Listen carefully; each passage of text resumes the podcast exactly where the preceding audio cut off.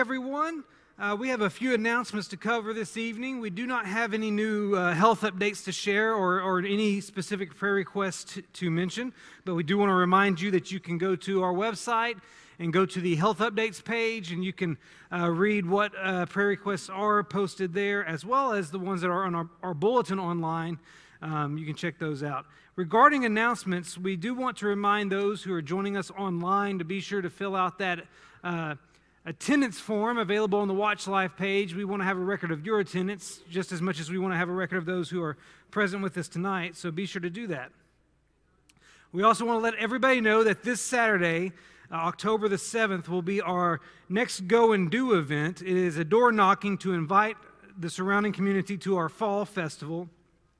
That fall festival will be held the last Saturday of this month, so we want to get out there and, and invite as many as we can. Uh, those who are participating in this are asked to meet in the fellowship hall at 10.30 uh, coffee and donuts will be provided and then we'll break up into teams to go uh, to go uh, invite people to the fall festival with uh, with a i believe there's invites that are going to be passed out. Also this coming sunday which is i don't have a which will be october the 8th there is a meeting for all care group leaders uh, in the Annex 2 auditorium upstairs. So if you're a care group leader, please make plans to be here Sunday immediately following the morning worship. And if you have any questions about that, you can see David Evans. Additionally, uh, after the AM worship this Sunday, October the 8th, there's a meeting in the training room right back here for all college age young adults and anyone else interested in helping with a, a Donuts with Santa service project. You can see Scott Sitton or Sean Kirtland regarding that. There, there are lots of upcoming activities and events all throughout this month, so please be sure to check out the bulletin or the church calendar on the website uh, to stay apprised of those.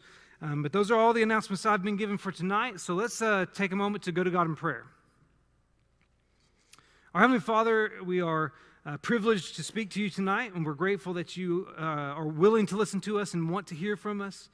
And Lord, we may not be bringing any special prayer requests today, but you, you know those individuals that we are concerned about. You know those individuals that have uh, been on our hearts. And whatever uh, those who are dealing with uh, physical illnesses or spiritual illnesses or, or whatever it may be, Lord, we ask that you bless them in whatever way they need.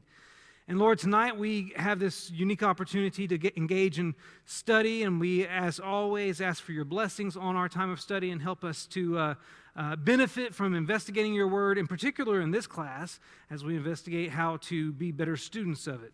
And Lord, may you bless all the classes that are meeting here tonight so that uh, learning takes place and application takes place, and we can leave here uh, enriched from our time.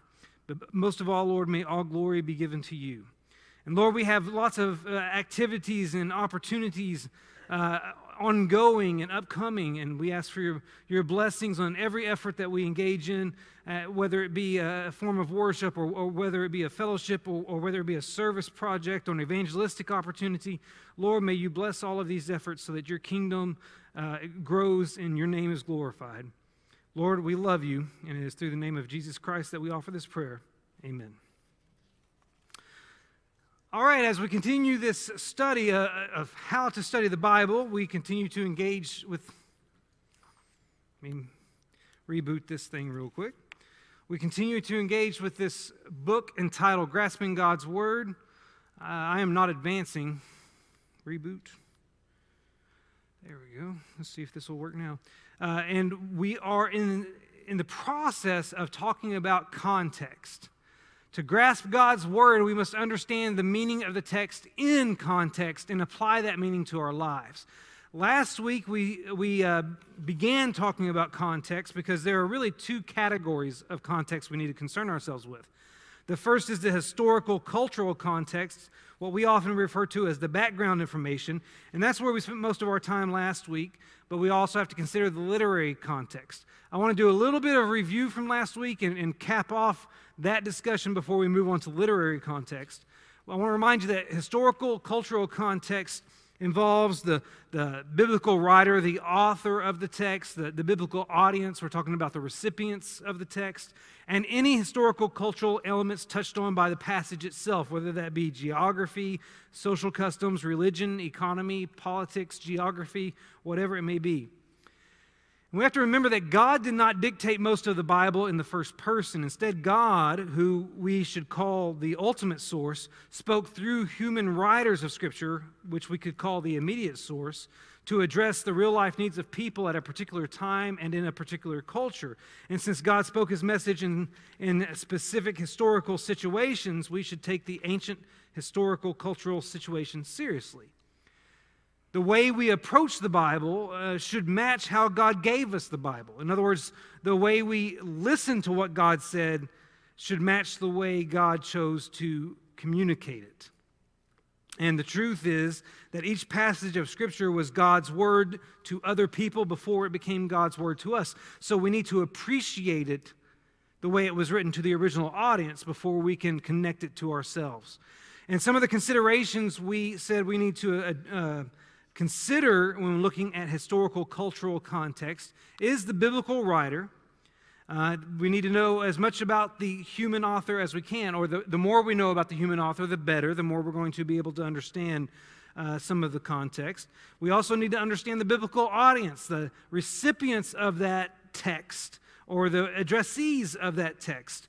The more we understand about them, the more we can appreciate the context as well.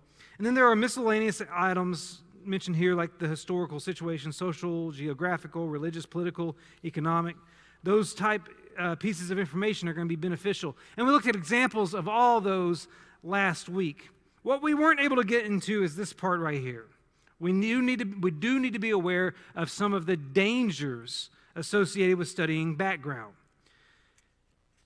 Some of those dangers include inaccurate information. Just because background material makes a great sermon illustration does not mean it is true. Now, this is one I take very seriously. When it comes to my teaching or preaching, I will sometimes come across something that I think is just amazing background information that would make a great point in a sermon. But if I cannot verify it by more than one source, I will not use it. Because I need to know that this is accurate information, not just something that someone came up with that sounded good. Because it sounds good to me doesn't mean it's worth sharing with you. So I have to, I make sure I verify by more than one source before I use it. A great example of this that you've actually probably heard before comes from Matthew chapter 19, verses 23 and 24, where Jesus said, It's easier for a camel to go through the eye of a needle than for someone who is rich to enter the kingdom.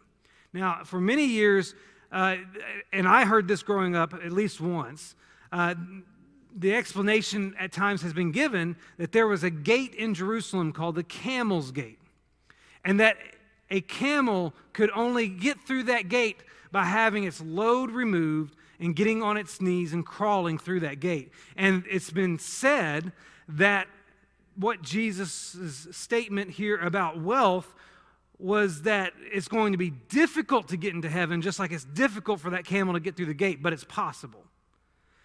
The problem with that analogy and, the, and that background information is that there has never been a camel's gate located in Jerusalem. Archaeologically speaking, they've never uncovered that. There, there's no evidence of it. And so, using that illustration is using un. What's the word I'm looking for here? Unverifiable information. So, we have to be careful with that particularly as, as preachers and teachers, but even in your study, you may come across, uh, you might open up a commentary to do some reflecting and come across things like that. If you can't verify it, don't use it. That's my policy. And that's why you got to be careful with the internet. Because the internet has a lot of great sounding stuff, but that doesn't mean everything you find out there is true and accurate. You be sure you verify things from a from more than one source. Uh, a couple Sundays ago, it's more, been more than a couple, in the name dropping series, in, uh, uh, in, in listening to a sermon on one of the names of God, I came across a preacher who mentioned this Chinese um, letter uh, that represented uh, a sheep and represented the, the idea of righteousness. And it was beautifully laid out, beautifully told by this preacher. But I was like, I don't know if that Chinese symbol actually means what he's claiming it means because he's American. So I reached out to, to Josie Jane and asked her about it, and she confirmed it. And once I got that confirmation, I was like, man, I've got my closing illustration. I'm ready to go. But I wasn't going to use it until I could verify that it was true. And that's the way we've got to approach context. We've got, we've got to be able to do some verification, not just accept it willy nilly. So, uh, one thing you got to be aware of when studying background information is that you're not just using inaccurate information because it sounds good. The other thing you need to be aware of or, or, or uh, um, conscious of is elevating background information above the text. We study background not to lose ourselves in a maze of historical trivia, but to grasp the meaning of the passage. You know, it's very easy if you love facts to get caught up in the facts, to get caught up in the history, to get caught up in the explanations and the details, and not remain focused on the chief objective, which is studying the text. So, when you're studying the parable of the Pharisee and tax collector in Luke chapter 18, verses 9 through 14, you may be tempted to spend all your time learning about Pharisees and tax collectors, and, and you certainly need to know something about those two groups and their role and, and, and, and their reputation in Jesus' day, but you don't want to miss the key element of the, uh, uh, the key point of the whole parable. The key point of the parable is that God judges the proud and exalts the humble. And you can get so caught up in focusing on Pharisees and tax collectors that you miss the key point. So don't let your fascination with the background keep you from seeing the, the application, uh, seeing the, how this uh, affects the text. And, and don't, don't just uh, get so caught up in those details that you miss what you're actually there to study. And that leads to this last one Another danger associated with studying background, becoming a database of ancient facts. Have you ever encountered somebody who can just rattle off facts without giving it a moment's hesitation? They're just a walking game of trivial pursuit. Your knowledge of historical cultural facts is not as important as your knowledge of God's Word. We got to keep that in context. Some individuals just love studying and love learning and love filling themselves with that background information. And that's all well and good. But if you can't connect it to Scripture, why are you studying? Now, I'm not saying you shouldn't investigate stuff on your own for your own uh, benefit and uh, intelligence and whatnot. I'm saying if you're doing it in context of studying God's Word, don't forget God's Word comes first. And shouldn't it be more important to be a database of God's Word than a database of ancient facts? So keep it in context, keep it in its proper perspective. That's all I'm trying to communicate, and all that the authors of this book were trying to communicate. So, what I want to do for just a minute is do a little historical, cultural context practice. What I mean is, we spent last week uh, examining examples of uh, noticing things about the author, noticing things about the audience, noticing general historical context in passages. I'm going to throw up some passages from the book of Philippians. And what I want you to do, we're not going to take a long time on this, is just look. I've got it broken out into different sections. In each section, find something you think fits into the historical, cultural context that should be recognized in the text. So we'll start with the first five verses of Philippians chapter 1. Paul and Timothy, servants of Christ Jesus, to all the saints in Christ Jesus who are at Philippi with the overseers and deacons. Grace to you and peace from God our Father and the Lord Jesus Christ. I thank my God in all my remembrance of you, always in every prayer of mine, for you all making my prayer with joy because of your partnership in the gospel from the first day until now. Anything you see in those first five verses that relates to historical, cultural context.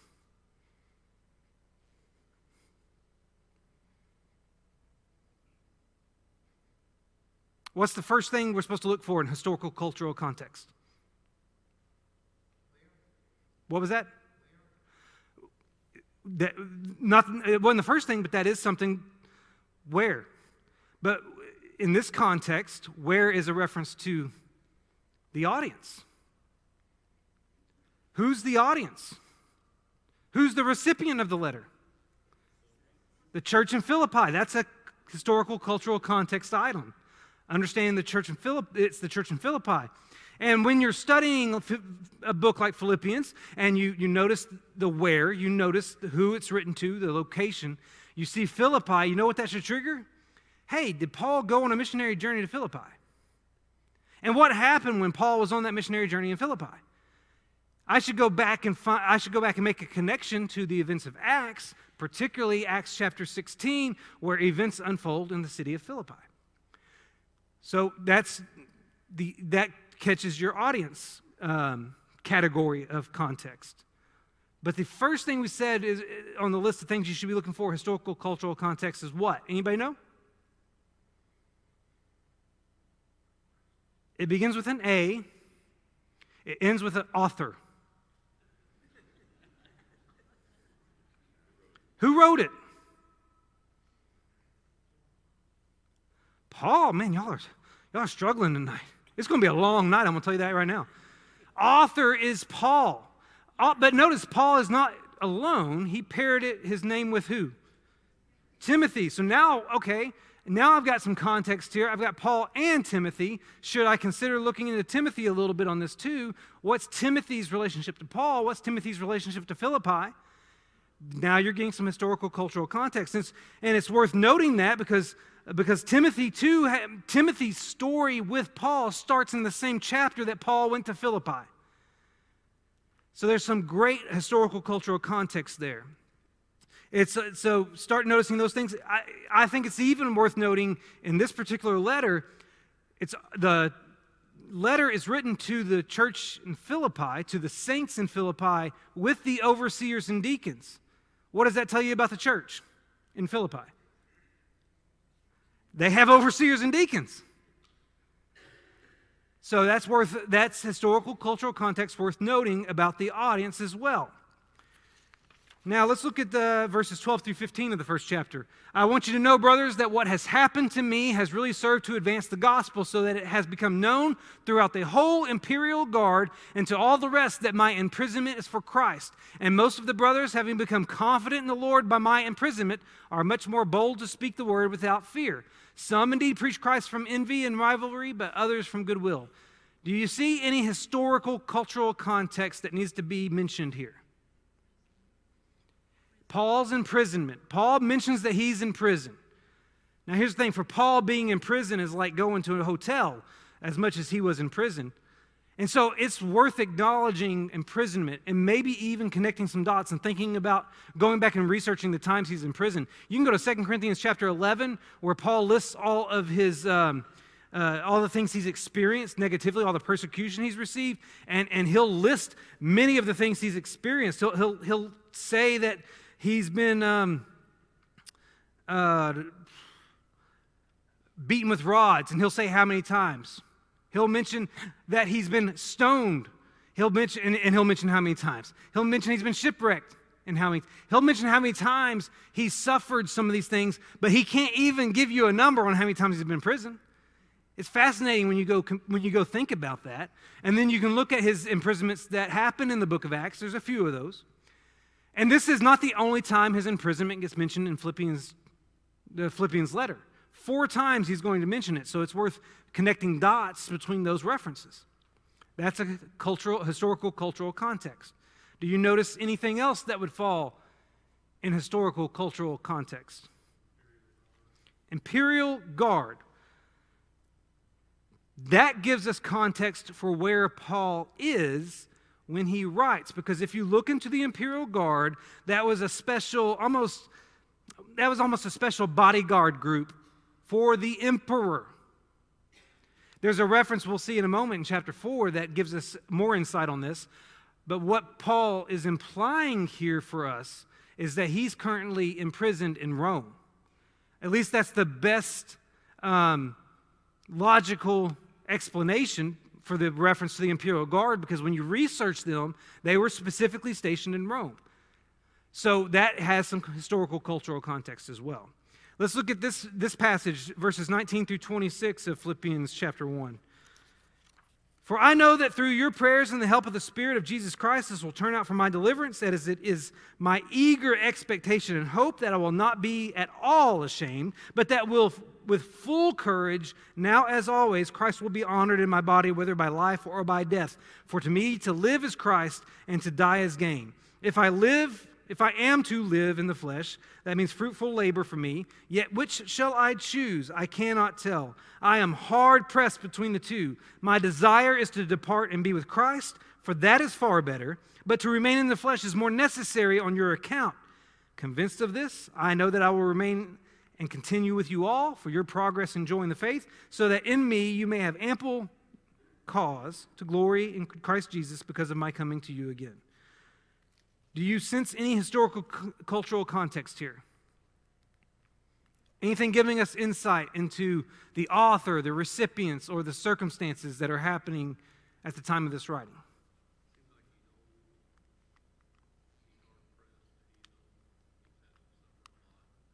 Seems like he's hard pressed, old, suffered a lot. Okay. Yeah. Later in, in some of his other writings. Now we know he's in prison, right? What does this passage imply is currently happening with his imprisonment?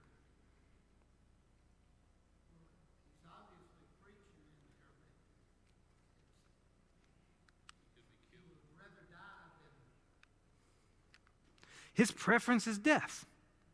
That's a great observation. He has a preference for dying. But does he think he's going to die? No. What he, what's being communicated here historically and culturally that's significant is that he's awaiting sentencing. He's awaiting to find out if he's going to be put to death or be released. He's ready to die and he sees the benefit in it, but at the same time, he, he anticipates his release. You get to the letter to, uh, to the second letter to Timothy, you've got a similar imprisonment situation. But Paul doesn't have, at the end of that letter, he doesn't have any expectation of being released. He expects it's the end. It's a very different tone than this one. There is a hopeful tone here. So, just understanding that, that in, in the aftermath of reading about his imprisonment, we now have context of he's, he's, being, he's awaiting sentencing, but he anticipates release uh, instead of death that would be worth noting. Chapter 2, verses 19 through 24. I hope in the Lord Jesus to send Timothy to you soon, so that I too may be cheered by news of you. For I have no one like him who will be genuinely concerned for your welfare, for they all seek their own interests, not those of Jesus Christ. But you know Timothy's proven worth, how as a son with a father he has served with me in the gospel. I hope therefore to send him just as soon as I see how it will go with me. And I trust in the Lord that shortly I myself will come to you. Anything you notice there?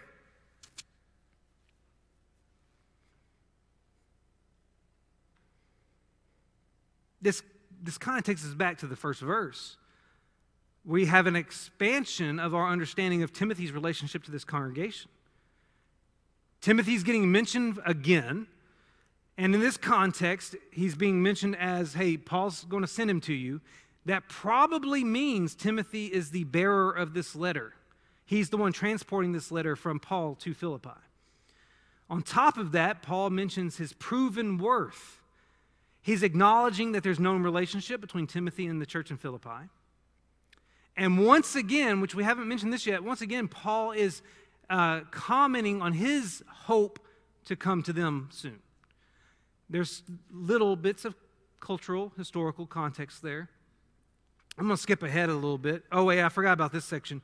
Uh, we do need to read this. I have thought it necessary to send to you Epaphroditus, my brother and fellow worker and fellow soldier, and your messenger. And I, I should be fair really, Timothy's probably not the one that took the letter. He probably followed up shortly thereafter because this guy's going to take the letter. Verse 25 I have thought it necessary to send to you Epaphroditus, my brother and fellow worker and fellow soldier, and your messenger and minister to my need, for he has been longing for you all and has been distressed because you heard that he was ill.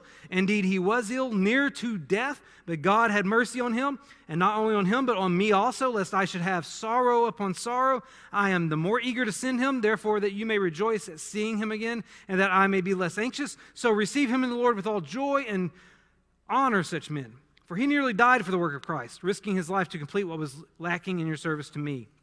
Any historical, cultural context you notice there?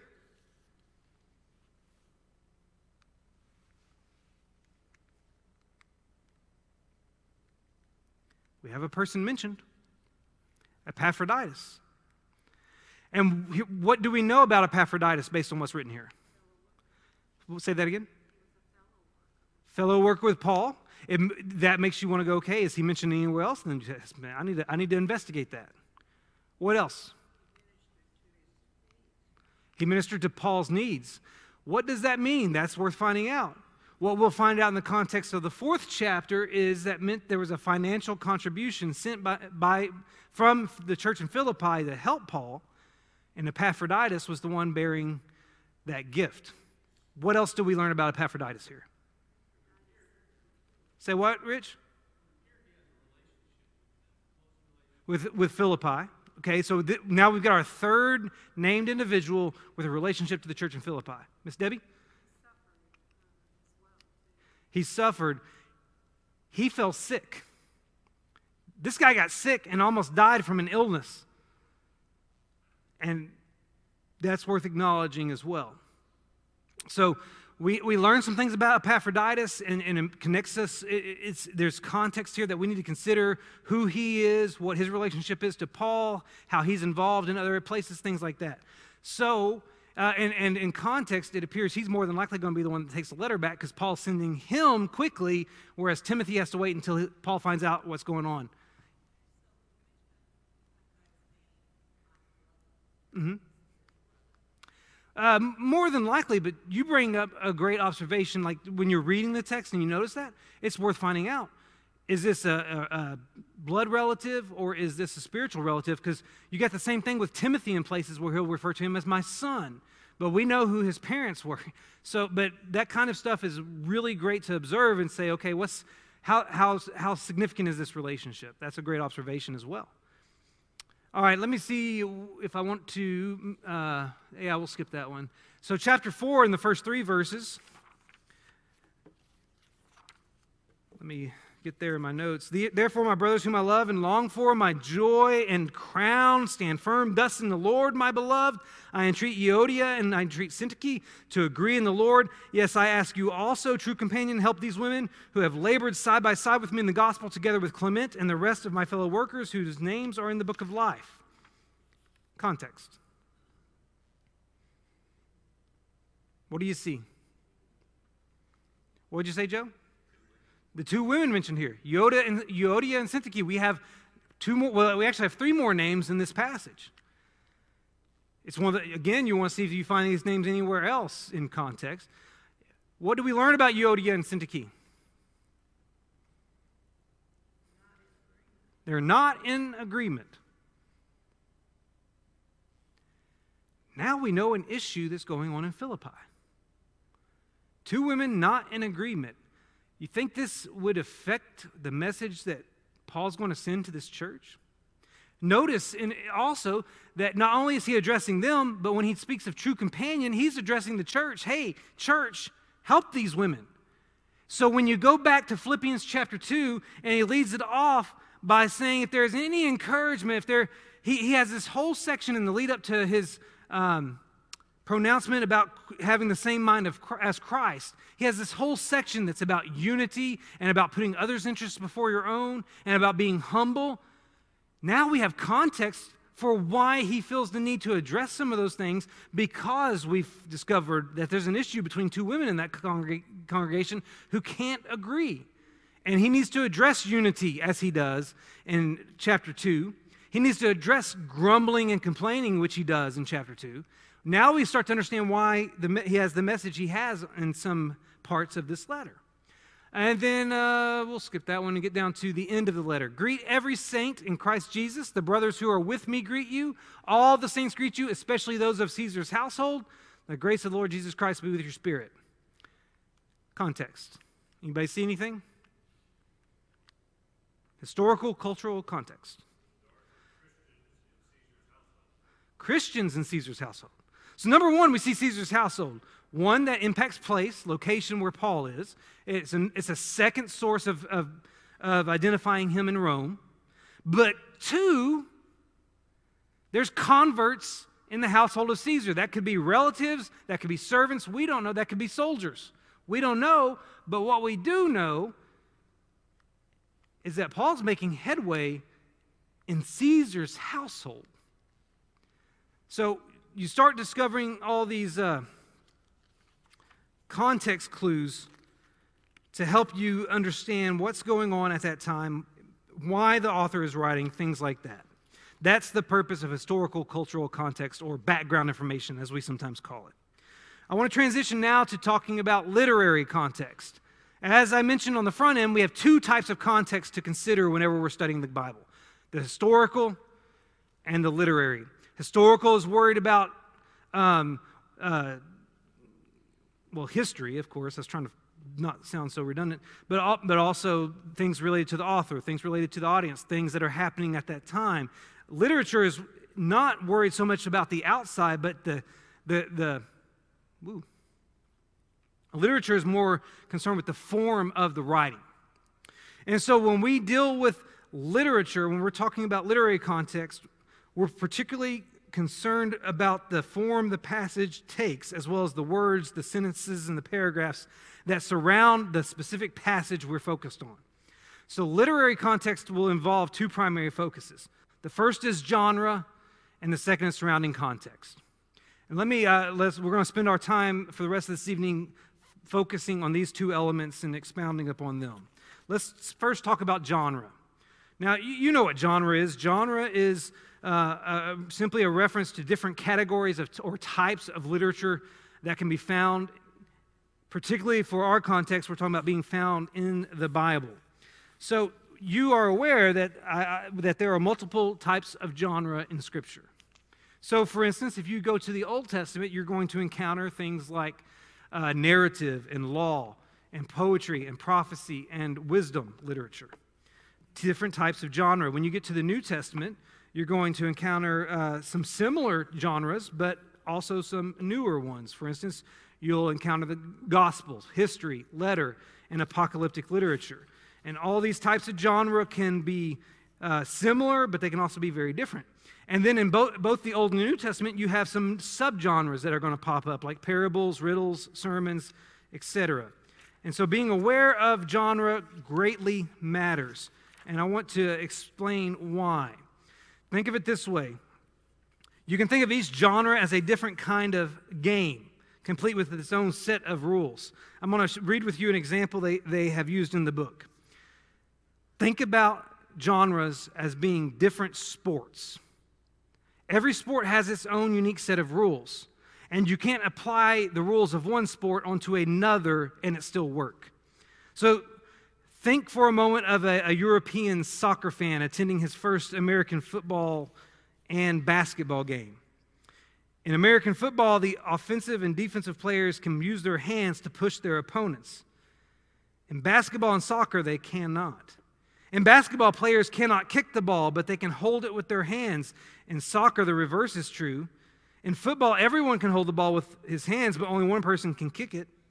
In soccer, everyone can kick the ball, but only one person can hold it. Unless we understand the rules under which the game is played, what is taking place is bound to be confusing. There are different rules for every sport, and they contradict the rules of other sports. And so we need to know what sport we're playing so that, so that we understand the rules of that sport and we can understand the sport. Same thing with genre. The rules of narrative are not the same rules for poetry. The rules for letters and epistles is not the same as the rules for apocalyptic literature. So we've got to be aware of genre so that we understand the literary context. Even though the author and it's one of those nights, huh? Even though the author and reader cannot have a face to face conversation, they meet in the text where they are able to communicate because they subscribe to a common set of rules, the rules of a particular genre. We're never going to be able to have a one on one conversation with the original authors in this life. We are separated by them. You remember that river in the diagram, separated by culture, time, place, things like that? But if we can understand the genre that they're writing with, We have a boundary, a parameter. We have a set of rules that we can stay within to help us understand what they're saying. So that's why genre is so important. We are, should be used to this because we encounter multiple types of genre every day. In the course of a day, you might encounter a newspaper article, a blog post, a social media post, a menu, a text message, an email, junk mail in your mailbox. You encounter all types of genre. And you don't approach a text message the same way you approach a menu. You don't approach your junk mail the same way you might approach your social media posts that you read. Think about it when, when text messaging. How many of you use shorthand? How many of you will type the words LOL? Raise your hand if you use LOL. I can wholeheartedly say I've never used it. I'm uncomfortable with it for some reason, and I have no explanation. But we, would that make sense in conversation?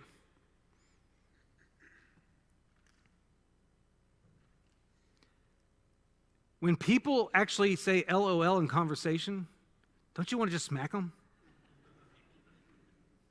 It doesn't, because I said we're talking about genres here. We're, that becomes a different, that works in the text messaging genre. It doesn't work in other genres.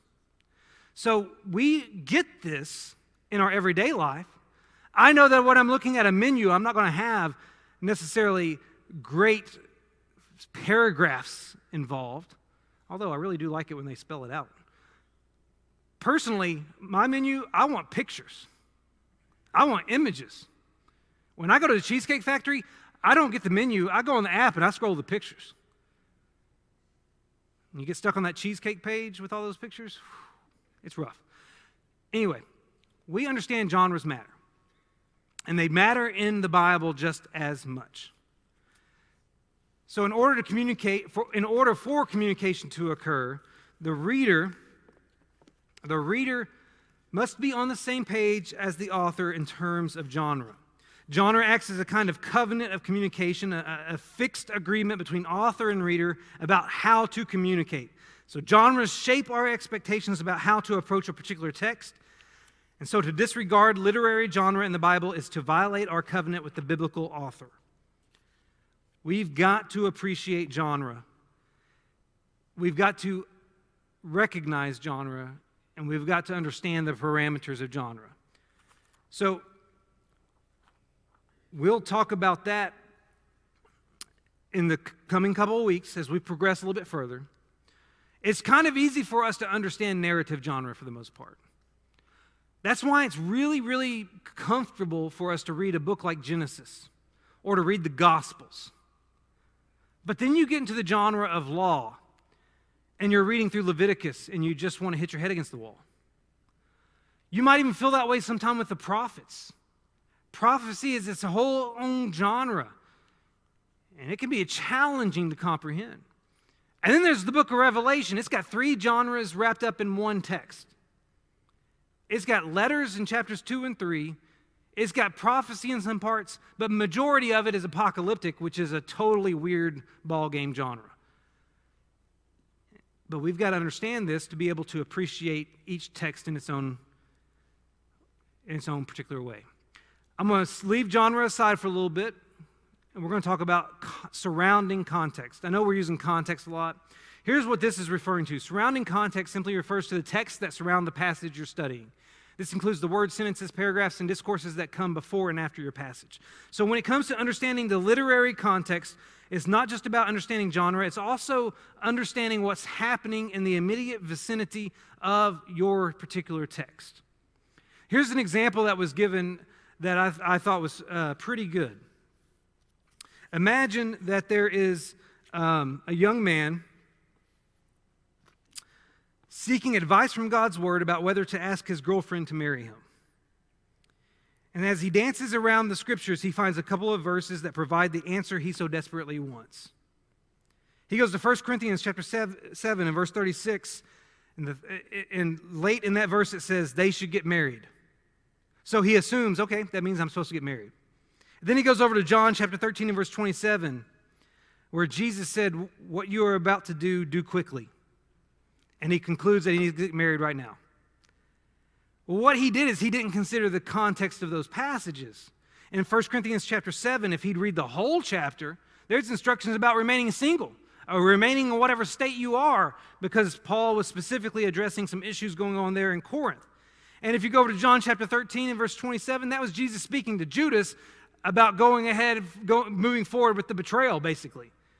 So he's taking these things out of context and, and using them for reference. Do you realize a lot of preachers do that? Pick and choose verses that say what they want them to say. You can make the Bible say anything you want it to say by ignoring context.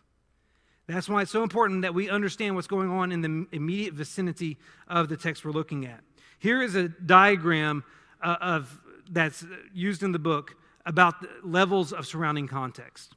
Imagine that purplish pink circle in the middle is the passage you're reading, the verse you're reading, or the couple of verses you're reading. You don't just need to study that verse, you need to also consider the immediate context, which is the verses closest to it, the immediate verses before and after it. Then you need to go to the larger section, the, the whole thought process that's unfolding uh, in that paragraph or couple of paragraphs, maybe even chapter or couple of chapters. And then you move on to the rest of the book and finally the rest of the Bible. Now, the context that is always most important is the one that's closest to it. So the immediate, the immediate verses around it is your most important context. And then the larger section that it's in part of is your next important, most important, and so on. We need to be able to look at the verses around what we're reading, then look at the larger section, including the chapter or multiple chapters, and then look at the entire book, and then look at the the whole of the Bible to get that surrounding context. Now, why does the surrounding context matter? The Bible is more than a collection of unrelated parts. The, the Holy Spirit moved the biblical writers to connect their words, sentences, and paragraphs into a literary whole in the normal way that people use language to communicate. All this is saying is that God didn't just have the biblical authors string together random thoughts.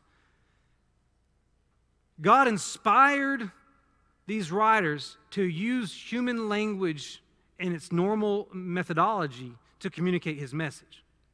So I'm going to throw up a little paragraph on the screen.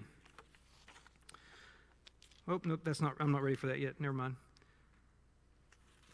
It is safe to say that the most accurate interpretation of a passage is the one that best fits that passage's surrounding context one that best accounts for how the smaller sections fit into the larger sections.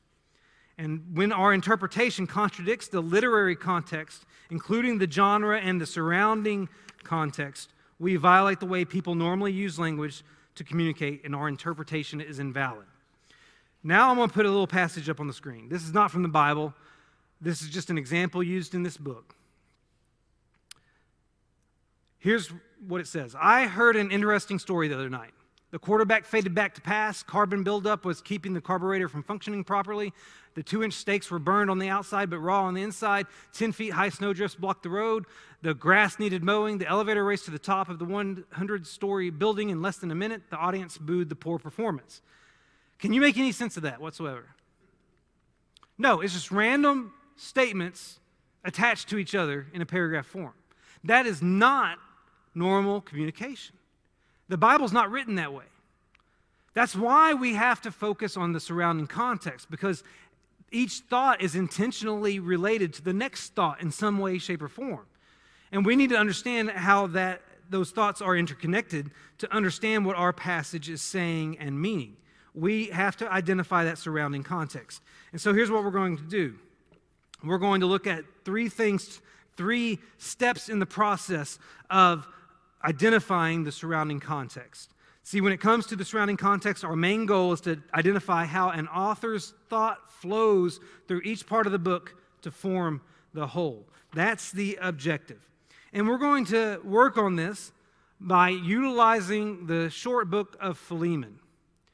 And we're going to focus on understanding what's happening between verses 4 and 7. So here's the text that is our focus, the passage that would be at the center of those concentric circles. I thank my God always when I remember you in my prayers because I hear of your love and of your of the faith that you have toward the Lord Jesus and for all the saints. And I pray that the sharing of your faith may become effective for the full knowledge of every good thing that is in us for the sake of Christ. For I have de- de- derived much joy and comfort from your love, my brother, because the hearts of the saints have been refreshed through you. Now, as you read this passage, questions like why did questions should come to mind like why did Paul say this about Philemon? Is he just praying for Philemon as we would pray for a friend, or is there more to it? Does, does Paul thank God for Philemon because simply because Philemon is a highly respected spiritual leader? I mean, there's a church meeting in his home. Obviously, Paul is praising Philemon for something, but why does he give him this glowing description? And you're not really going to know the answers to those questions until you know the surrounding context. But to grasp what Paul really means in these verses, you need to examine what Paul says before and after this passage. And this is what we mean by the surrounding context it's understanding how a section fits with what comes before and after it. Because if you don't know the surrounding context, you will probably just skim the surface and miss the real meaning of the text. And you need to discover the surrounding context of verses 4 through 7 to grasp Paul's message in this section. So, finding the surrounding context will involve three steps, basic steps. I'm sure there could be more, but these are the basic. Number one, identify how the book is divided into paragraphs and sections. Now, if you have a Bible in your lap or on your phone, no matter what translation you pick, it's going to break up the book of Philemon into paragraphs. And I want you to uh, um, open your, I want you to look at it, your Bible right now and, and uh, look at whichever translation you use because every translation will break it up a little bit differently, typically. And so, when you want to identify how a book is divided into paragraphs or sections, this can be a starting place. But you have to remember that the editors of your translation are determining how to break it up into paragraphs for you. Paul did not create paragraphs. Paul did not create chapters and verses. The original authors of the Bible did not have those things integrated into the text. Those are additions to help you and I. Scriptures and verses are there to help us find passages more easily, and the paragraphs are there to help show us thought processes. But it's strange when you start looking at different translations because let's throw Philippians up here on the screen real quick. When we throw these four translations up on the screen, you'll find new paragraphs marked off, such as this. If you're looking at the ESV, verses 1 and 2 will be a paragraph, verse 3 will be a new paragraph all by itself. Verse 4 through 7 will be a paragraph, verses 8 through 16, verse 17 through 20, verse 21 through 22, 23 and 24, and then finally 25. That's the breakdown of paragraphs in the ESV. The verse 1 and 2 uh, is the kind of the hardest one to distinguish because they kind of break it up in the middle of verse 1 and, and make it look like two paragraphs, but we're just keeping them together because the verse is broken in half. And you look at you look at these four translations, probably the four most used translations within our congregation, outside of the KJV. And not not any two of these are exactly the same. So which one's right? Well, technically, none of them, because there were no paragraphs. But how did they come to these conclusions? That's the important thing.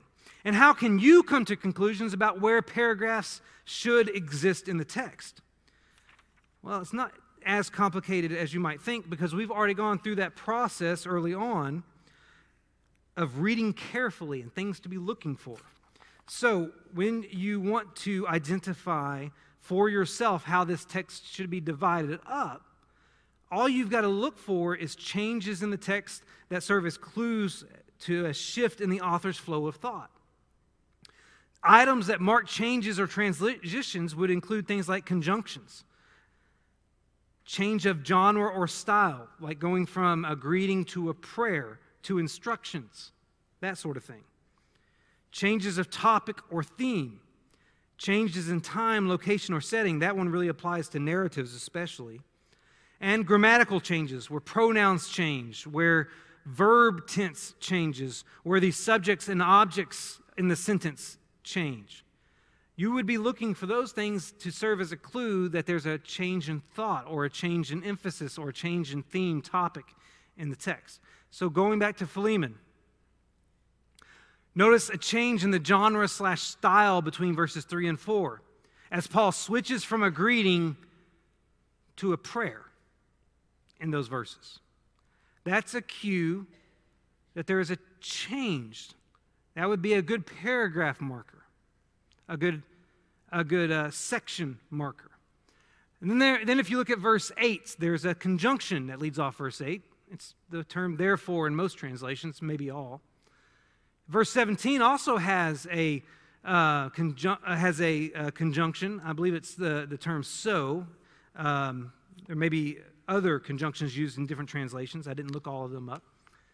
And then if you skip down to the end of the book of Philemon, you'll notice that verse 22 has some has final instructions, verse 23 has a final greeting, and verse 25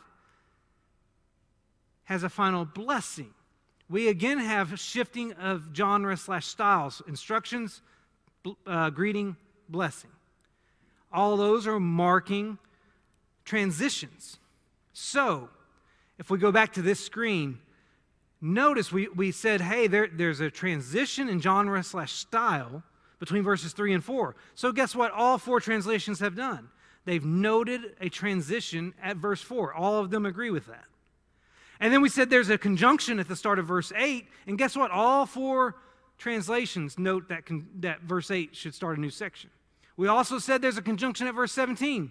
All four translations say there should be a transition at verse 17. And then we said uh, down there at verse 23, you have an, you, start this, uh, verse 22 and verse 23, you have instruction shifting to blessing, shifting to, no, instruction shifting to greeting, shifting to blessing. And so verse 23 gets separated from verse 22, and verse 25 gets separated from verses 23 and 24 because there's a genre shift between each of those verses. And all of these translations agree on that. The other stuff in between, that's them making, diff- making their judgment calls. But see, this is what you can do. You can map out by looking at multiple translations, seeing where they put transitions, then go back into the text and see where you notice there ought to be translation, transitions based on conjunctions, based on genre change, things like that. And you can do a comparison just like this and say, well, I definitely know there should be paragraph changes here, here, and here. Don't know if that one should be one, but I know, I know at least in these five spots, there should be a par- there should be some sort of mark of transition of content in some fashion. Why now why does that matter? Why should we do that? Because what you're going to do is use that, use your paragraph markings to help you follow the train of thought of the author. See, the second step in all this is then to summarize the main idea of each section in about a dozen words or so. Not, you don't want to get too detail oriented. Man, we are having issues.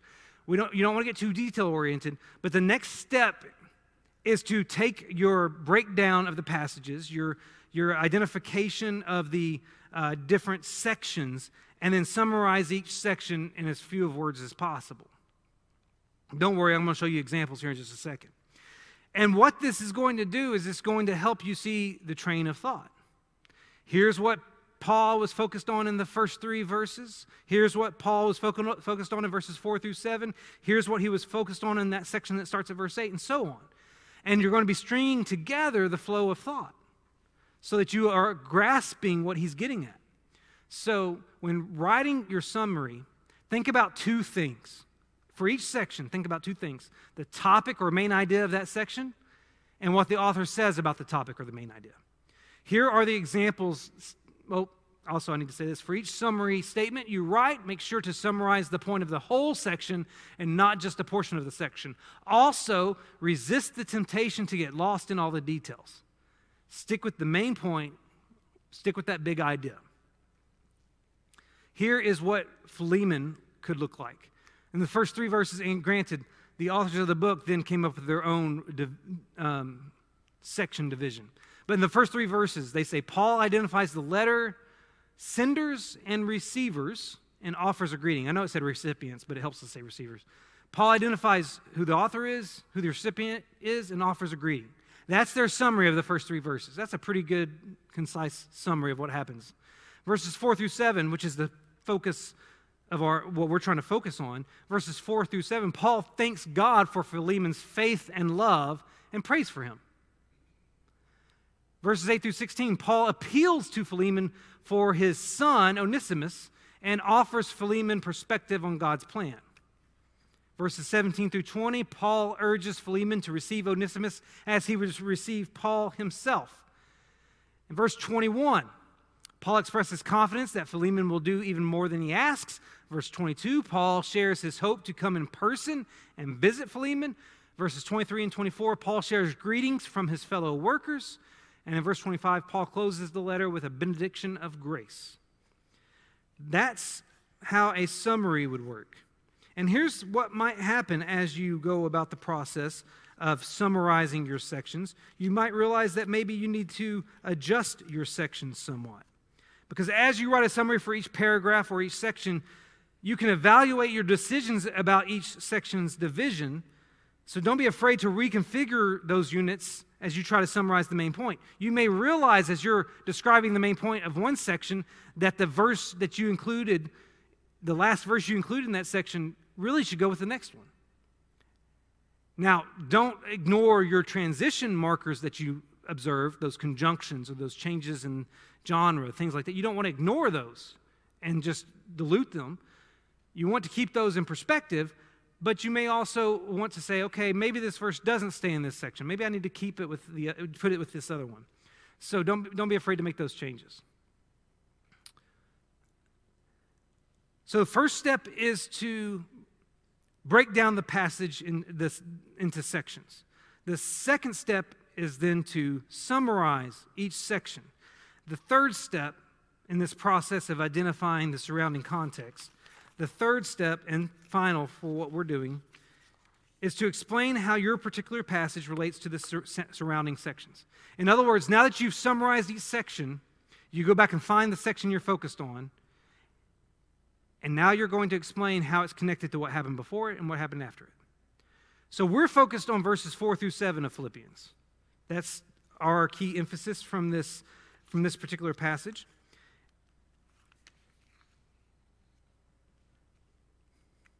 Oh, I should have said this. Now that you can see the author's flow of thought, the entire through the entire book, flow of through the yeah, I messed that up. Flow of thought through the entire book by reading your section summaries. It is time to look at how your passage fits into its surroundings.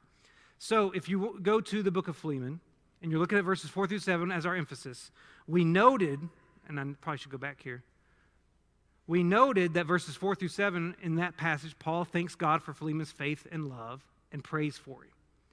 What happens immediately before that? Paul sends a greeting to Philemon, addresses the letter to Philemon. So this is an intentional letter to Philemon, and immediately after greeting him, Paul now is praying for him and thanking God for these wonderful characteristics that Philemon is known for, particularly faith and love. And then you get to verses 8 through 16, the context that immediately follows it. In those verses, Paul appeals to Philemon for Onesimus and offers Philemon perspective on God's plan. Here's how this is all connected when you think about it. I'm going to skip ahead now to the actual verses. We have this prayer in which Philemon is being praised with, for a number of his characteristics. Paul says um, in his thanksgiving and prayer here that he's thankful for Philemon's love love of the Lord and love of his fellow brothers and sisters in Christ. Paul goes on to say that this particular, that Philemon's love has given him um, great joy and been a comfort to him in verse 7.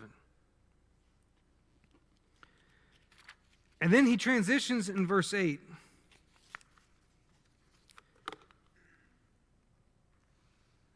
To this process of talking about what he needs from Onesimus.